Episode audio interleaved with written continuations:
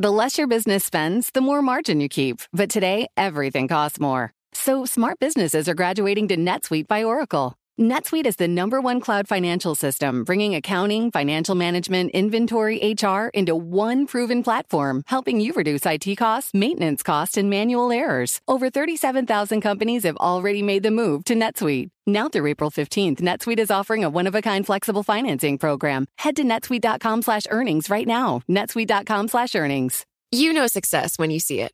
Or you think you do.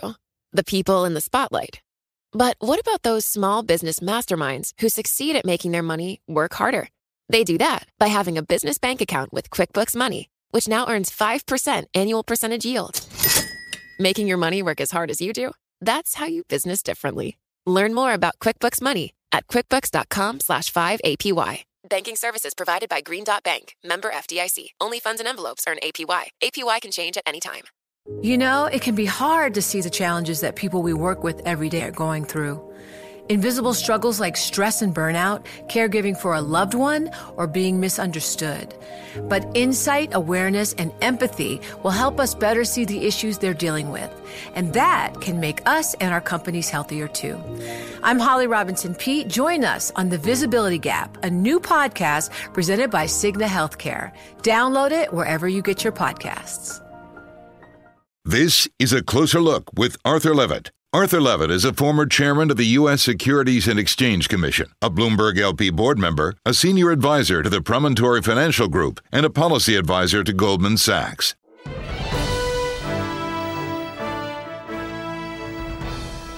Senator Jeff Flake is a fifth generation Arizonan who was raised on a cattle ranch in Snowflake, Arizona, named in part for his great great grandfather. He was the executive director of the Goldwater Institute, and prior to his election to the United States Senate, he served in the U.S. House of Representatives from 2001 to 2013. But he's here today because he fears the American conservative movement has lost his way. So he wrote a manifesto, which is also a New York Times bestseller, The Conscience of a Conservative, a rejection of destructive politics and a return to principle. He joins me now for a closer look. Senator, you make a tough accusation in the book.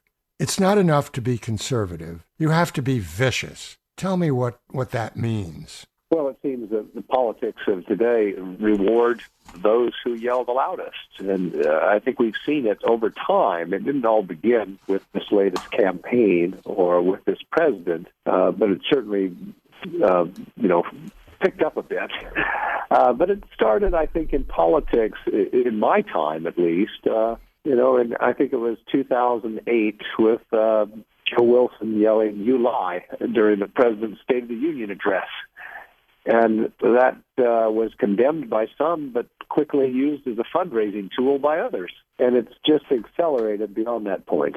The title of your book is more than a nod to Barry Goldwater whose 1960 book had the same title. What do you mean when you talk about conservatism? Well, it, it, the book is very much an homage to, to Goldwater, um, but conservatism uh, as defined by Barry Goldwater, is the maximum amount of freedom consistent with order. And I, I would define it much the same way. I think in 1960, he saw that uh, the conservative movement had been compromised by the New Deal. And so he put out a blueprint uh, on where the uh, the conservative movement and the Republican Party needed to go. Uh, in today's uh, situation, I think the Republican Party and the conservative movement are kind of being compromised by populism and by nativism, uh, anti-immigration, anti-trade sentiment, and, and I think the, the the ship needs to be righted.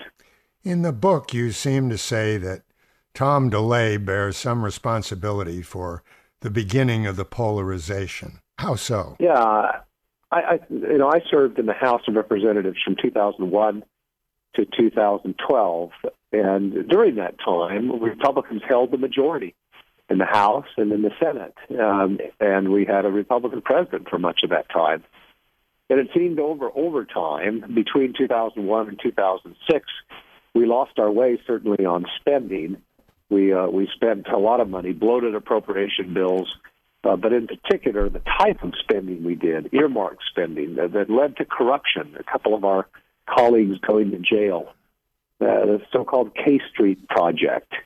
It, it seemed that we as Republicans uh, were just uh, content with using the levers of power uh, to to maintain our majority rather than trying to persuade.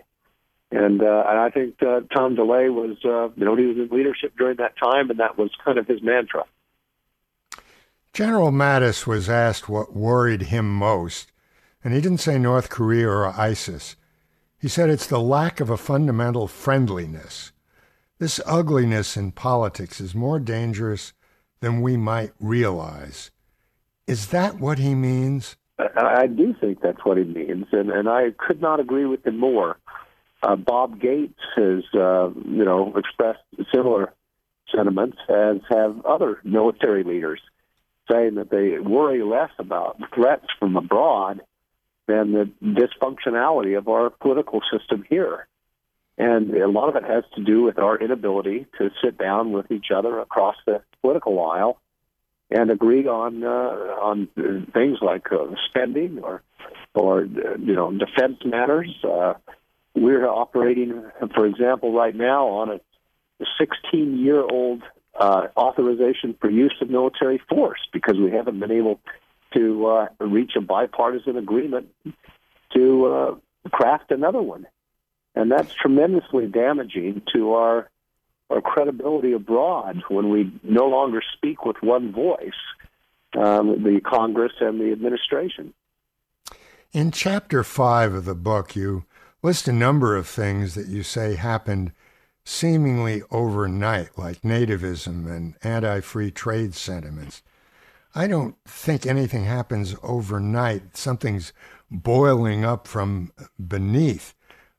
Was there a period when you thought that conservatism started to go wrong? Well, I mentioned that uh, during the the period 2001 to 2006, uh, that Republicans who used to, and I remember, and I mentioned during the book, uh, during the 1990s, I ran a think tank, the Goldwater Institute, in Arizona. At the same time, Mike Pence was running the Indiana Policy Review in in Indiana, and I remember during that time great debates that the Republican Party had.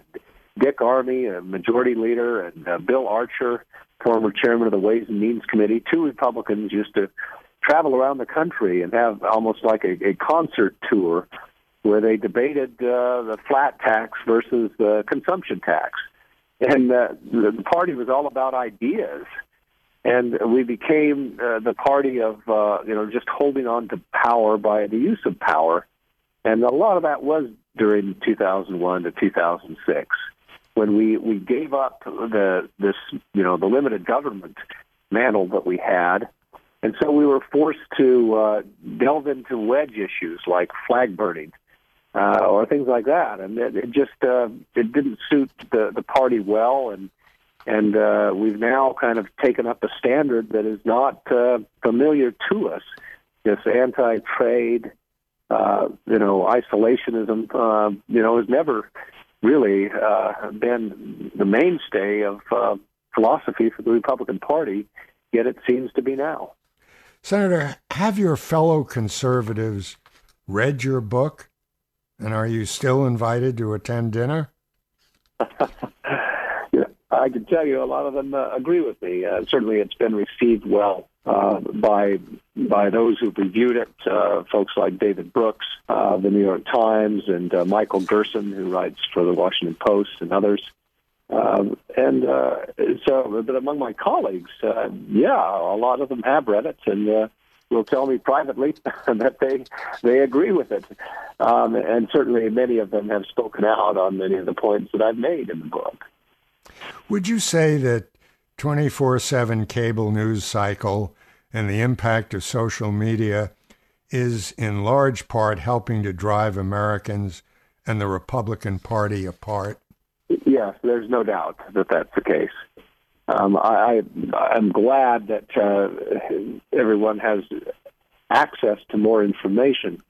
Um, and but what we thought, I think, uh, was that that would make people uh, maybe a little more well-rounded and uh, open to new opinions or ideas, or at least understanding of, of those who held different opinions or ideas. But uh, the 24-hour news cycle and uh, proliferation of media, certainly social media, has uh, it seems simply allowed people to uh, enter echo chambers where they're exposed to only what they want to be exposed to. And, and I think that's damaging to democracy, whether it's uh, from the right or from the left. You write about growing up on a ranch in the Southwest and a lifetime of direct experience with immigrants. How has that influenced your immigration politics? Well, it's had a great influence on it. I, I did grow up on uh, on the F Bar um, uh, cattle ranch run by my father and three of his brothers. There were uh, between our family of eleven children and uh, other uncles and aunts with uh, a lot of kids. There were thirty nine of us raised on the ranch. Wow. Uh, but we still needed additional labor, and uh, there was migrant labor that came across. It wasn't illegal at that time, uh, prior to, to uh, 1986, to hire uh, those who'd come across the border illegally. Their presence here was illegal. And I mentioned in the book that we had a few workers who were, were picked up regularly by the Border Patrol and would find their way back. But uh, I, I realized that they worked hard and they were here to support their families. And and try as I might since that time, I've never been able to look at uh, those folks as a criminal class. And I, I've uh, I, I know that that they have contributed to to uh, you know what we recognize as America, and in many ways they were seeking the American dream just like all of us are. In the book, you write about the remarkable refugee doctors who assisted your father-in-law. How do you talk to your constituents about their fears of immigrants and refugees? Well, I mentioned in the book we've gone through these fits and spasms over the years. It's uh, simply been a different uh, type of immigrant, or, uh, immigrant group that we've targeted. And, uh, you know, I, I did mention in the book that two immigrant doctors uh, just last year saved the life of my father-in-law one an immigrant from uh, who was a Palestinian, uh, the other an Afghan, uh, who, if we uh, had targeted before they came to the United States, uh, majority Muslim countries or countries that have been compromised by terrorism, uh, they never would have made it here. How did they save his um, life? Oh yes, uh, he uh, he had a he was 83 years old. He just pitched two softball games the day before, but uh, he was healthy. But he had a ruptured aorta, and he went to the first hospital and uh, after 11 hours of surgery uh, by a doctor from from Palestine, uh, another doctor had to come in from the Mayo Clinic, uh, and this doctor was from Afghanistan, and uh, operate uh, several more hours of surgery. But uh, but he survived it, and certainly would have not uh, were not for the heroic actions of these two doctors. And I, I can tell you, I'm glad that uh, that they're here. They're like family to us now. When we hear talk about a wall and the effectiveness of a wall, you wonder whether such people would be here. Uh, what's your feeling about the uh, Mexican border wall? Well, I uh, have been uh, very supportive of comprehensive immigration reform. I was part of the effort in 2013 that produced the Senate compromise bill, the bipartisan bill, that had uh, increased border enforcement. And we certainly need better uh, border security in certain areas of the border. Uh, and so we need, in some places, that means uh, steel fencing. In some places, that that simply means better surveillance or uh, a kind of virtual fence. Uh, but there's no there's no place in the uh, on our southern border that really calls for a a type of brick and mortar wall that was envisioned or explained during the last campaign. Um, we certainly need better border security, but that's multifaceted. And, and I'm, I'm concerned not just with uh, the, the policy prescriptions that have been put out, but the language and tenor of the debate with regard to Mexico in particular. Uh, when the president referred to uh, migrants from Mexico as, as rapists or referred to the judge born in Indiana as a Mexican in a pejorative way, saying that he couldn't judge fairly because of that. That has a, a big impact on the politics of Mexico. Absolutely. And it might uh, drive them uh, into, you know, anti-Americanism. They could elect uh, more easily elect a leftist populace there, and then that would have tremendously, uh, you know, terrible uh, impacts on on us and our border situation. So I, I'm, I'm concerned not just about the policy, but about the rhetoric as well. Moderate Representative Charlie Dent announced he won't seek re-election, mainly because of the polarization and dysfunction. And Bob Corker, another moderate senator, is also on the edge. Do you expect there'll be more? And are you at all surprised by this? I'm I'm not surprised by it. Uh, I, I'm I'm dismayed by it. Certainly, um, these two that you mentioned, Charlie Dent and Bob Corker. I hope Bob decides to to stay, but uh, I think the Congress will be a lesser place without them. And uh, I, I am very concerned about the polarization. The big things that we need to solve can only be solved uh, if we reach across the aisle and and share the political risk. And we've been unwilling to do that unable to do that uh, for the past several years. And um, so we have these issues like our debt, which crossed $20 billion yesterday. Um, and, uh, you know, this increasing deficit as well, but just won't be dealt with uh, as long as we have this polarization. Steve Bannon, backed by billionaire Robert Mercer, is targeting moderate Republic senators for primary challenges, including you. What do you think of this development? Well, that's uh, that's their prerogative. Um, I'll just have to deal with it. Um, I, I feel good about uh, where we are and about the policies I've adopted. My position has always been with any president. Uh, I'll support that president when I think uh, he's right and oppose him when I disagree uh, with his policies or when I think that they're detrimental to Arizona. And I think that's uh, pretty much what Arizonans expect of their senators. Arizona tends to elect uh, independent minded senators. The women of the Senate from both parties have dinner together once a month. McCain credited them with negotiating the end of the government shutdown. Could the men learn some lessons from the way the women work together? You bet. Yeah, you bet. We have uh, partisan luncheons uh, virtually every day that we're here in Congress, and some of us have pushed uh, to try to get our leadership to do that uh, on a more bipartisan basis. We've been able to do it more than we have in the past, but certainly not enough. It used to be, uh, you know, that members would tend to live in Washington together. Their kids would go to school together, and they knew each other. Uh, you know, the Democrats and Republicans uh, better than they do today, and uh, so it's it's becoming increasingly difficult as time goes on to work across the aisle.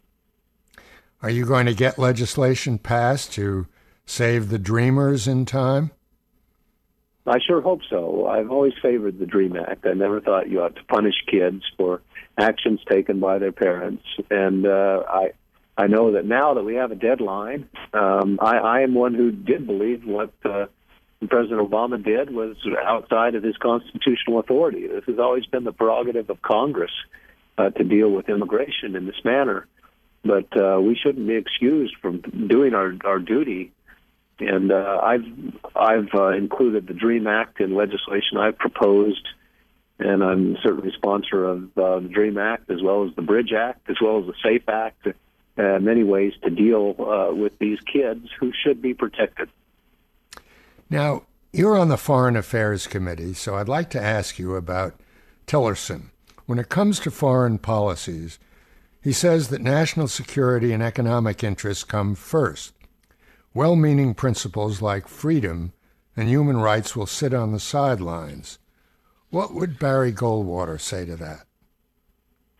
Well, I think we uh, have benefited, the world has certainly benefited by American leadership and the whole kind of world order after the Second World War was based on uh, the United States uh, having uh, relationships with and trying to build up countries abroad uh, and to export our, our values as well.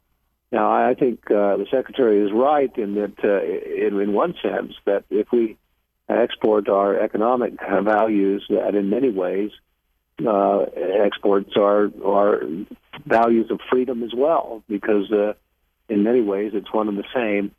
But I I do I have seen uh, firsthand. I've lived lived overseas and have experienced uh, American leadership around the world, and uh, I hope that uh, that we don't draw back from that. It, uh, the world has benefited significantly from it. A Senate committee just refused the cuts to foreign and spending that the White House requested. And Lindsey Graham said now is not the time for retreat. Now's the time to double down on diplomacy and development. I have to assume you would agree with that. Well, I uh, I have uh, chair the the, the uh, subcommittee on Africa, and uh, I deal with with uh, 54 countries there, and I can tell you uh, and give you a good example of where uh, some actions taken by our one of our previous presidents, President Bush, with regard to PEPFAR, uh, the effort to combat AIDS in Africa has paid tremendous dividends, not just in eliminating human suffering, which was the most important result, but it has resulted in better relationships with those countries and the ability to work with them to combat terrorism and uh, work on other security issues. So I, I'm I'm very much uh, in favor of, of working with with countries. I, certainly, some of our foreign aid is wasted. I don't think anybody would dispute that. Uh, but uh, but there is a lot of uh, of aid, humanitarian aid, that is simply good uh, for us to do, and uh, and helps us in other ways as well. And some of our development uh, with regard to the Millennium Challenge accounts and things that we've developed more recently have uh, led to to better spending of foreign aid abroad. So I, I hope that we can continue, uh, uh, you know, working both angles, both the use of force where we have to, but certainly the use of diplomacy first. In your new book, you write, We must be willing to risk our careers to save our principles. It seems like you're doing just that with the book. Do you have a tough primary race coming up? I do have a tough primary race coming up. Um, I think it would have been a tough primary race regardless, uh, but but it's no doubt that uh, speaking up as I have about the direction of the party uh, has made it more difficult. Um, but I, I felt that uh, I had to do so. Um, you have to do it when it matters. And if I were to wait until I was safely reelected um, and then write a book, it just uh, it wouldn't matter as much. It matters now, and uh, I think it's important enough to stand up. That's that's really very interesting. And if you win your primary fight, do you think that's a hopeful sign that your ideals of civility are winning? Well, I hope so. Uh, Michael Gerson wrote a couple of weeks ago that uh, this is the most important race in the country to determine uh, whether or not uh, you know civility matters, whether the Republican Party will remain the party of limited government, economic freedom, free trade, or or whether we become a, a populist party. And uh, I, I think that it's it's kind of taking on that uh, that kind of importance this race. In the book, you write that if you want contemporary examples of politics for the common good, I look to who raised me. Tell me how your family history and being Mormon shaped your politics. Well, I grew up, um, as was mentioned, in, in rural Arizona. Uh, my father was mayor for a time of the town of Snowflake, where I was raised. Uh, my uncle Jake Flake from Snowflake was Speaker of the House in Arizona for years. Uh, another uncle, uh, Stan Turley, was Speaker of the House and then Senate President. Uh, one common theme that you saw was bipartisanship. They teamed up with other, particularly rural lawmakers, and and got things done. Uh, being raised on a farm, you recognize if if you don't milk the cow, the cow won't be milked, and hmm. And you've got to get things done. And uh, unlike uh, today, if we don't pass the a budget or appropriation bills, and we just slap it all in a CR or an omnibus, and and uh, and that you know it doesn't get the job done, and, and that was anathema to to those who raised me. And with regard to you know a small Mormon town, uh, I mentioned in the book uh, Snowflake in the late 1800s, the town where I was raised. Uh, the, the Mormon Church, who had kind of sent my great great grandfather to to found Snowflake, uh, went in and and basically said one day those who are living west of Main Street will be Republicans. Those living east of Main Street will be Democrats. they, the, the church thought it was important to have a good mix, and and that uh, that kind of assignment uh, has really held almost until this generation. Uh, my father was raised as a Democrat. Uh, but party labels didn't mean as much. Uh, my father was certainly conservative. Um, he just wasn't in a bad mood about it. That's wonderful. You you also write in the book uh, about what you call your most valuable lesson in democracy from your early work in Africa. What did you learn? Well, I was fortunate enough to one serve on a mission in South Africa and Zimbabwe, and then seven years later, uh, when I was married and had one child, uh, my wife and I went to the country of Namibia uh, to run a political foundation during that time, the year that Namibia gained its independence from South Africa. And so I was able to watch a country have its first elections and uh, write its constitution uh, from which it drew great inspiration from the United States. I mentioned in the book that during that time, I, I uh, it was February of 1990, and Václav Havel, the president of Czechoslovakia, had just addressed a joint session of the U.S. Congress, and I sat there in Namibia, uh, what was almost the newest country in the world, and uh, read the words of a, a playwright, uh, Václav Havel, from one of the newest democracies in the world as well, in Czechoslovakia. Um, uh, you know, his, his words thanking the United States for its inspiration and very much its liberation, uh, a second time of, of Europe. And uh, just uh, that never left me. That had a, a big impact on me and, and what I wanted to pursue after that time. Do you think that the world will lose trust in America if we keep pulling out of international agreements? Doesn't America first end up with America alone?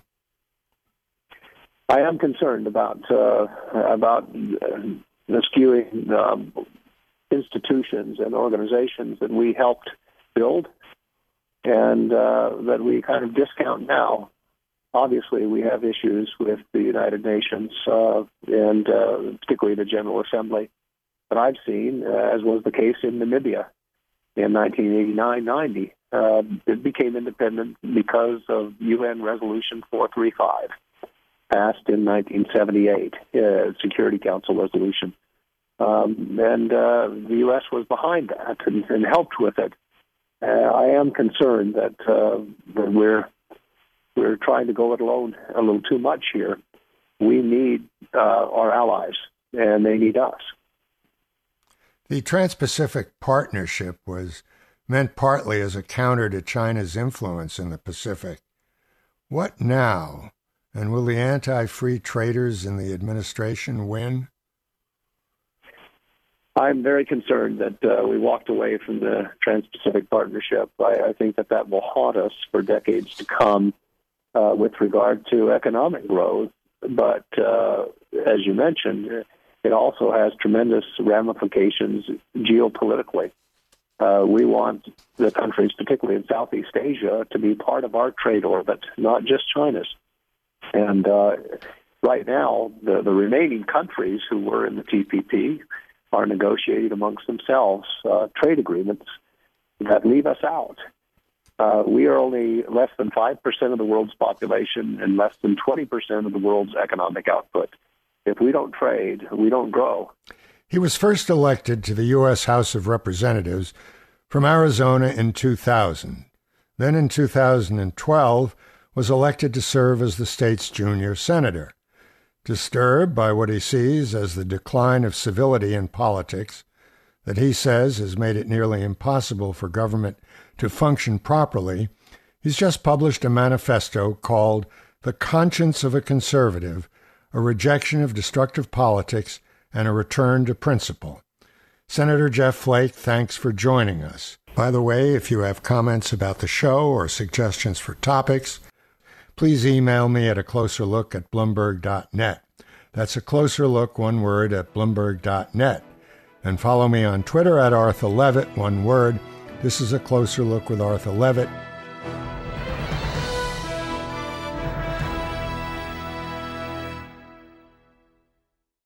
To address our new climate reality, the world needs radical solutions. Collaborate for a greener future at the Bloomberg Green Festival, a groundbreaking celebration of the thinkers, doers, and innovators leading the way. From design and culture to technology, science, and entertainment, hear from inspirational speakers and immerse yourself in climate solutions. July 10th through 13th in Seattle. Title sponsor Amazon. Get 20% off using promo code Radio20 at bloomberglive.com slash green festival.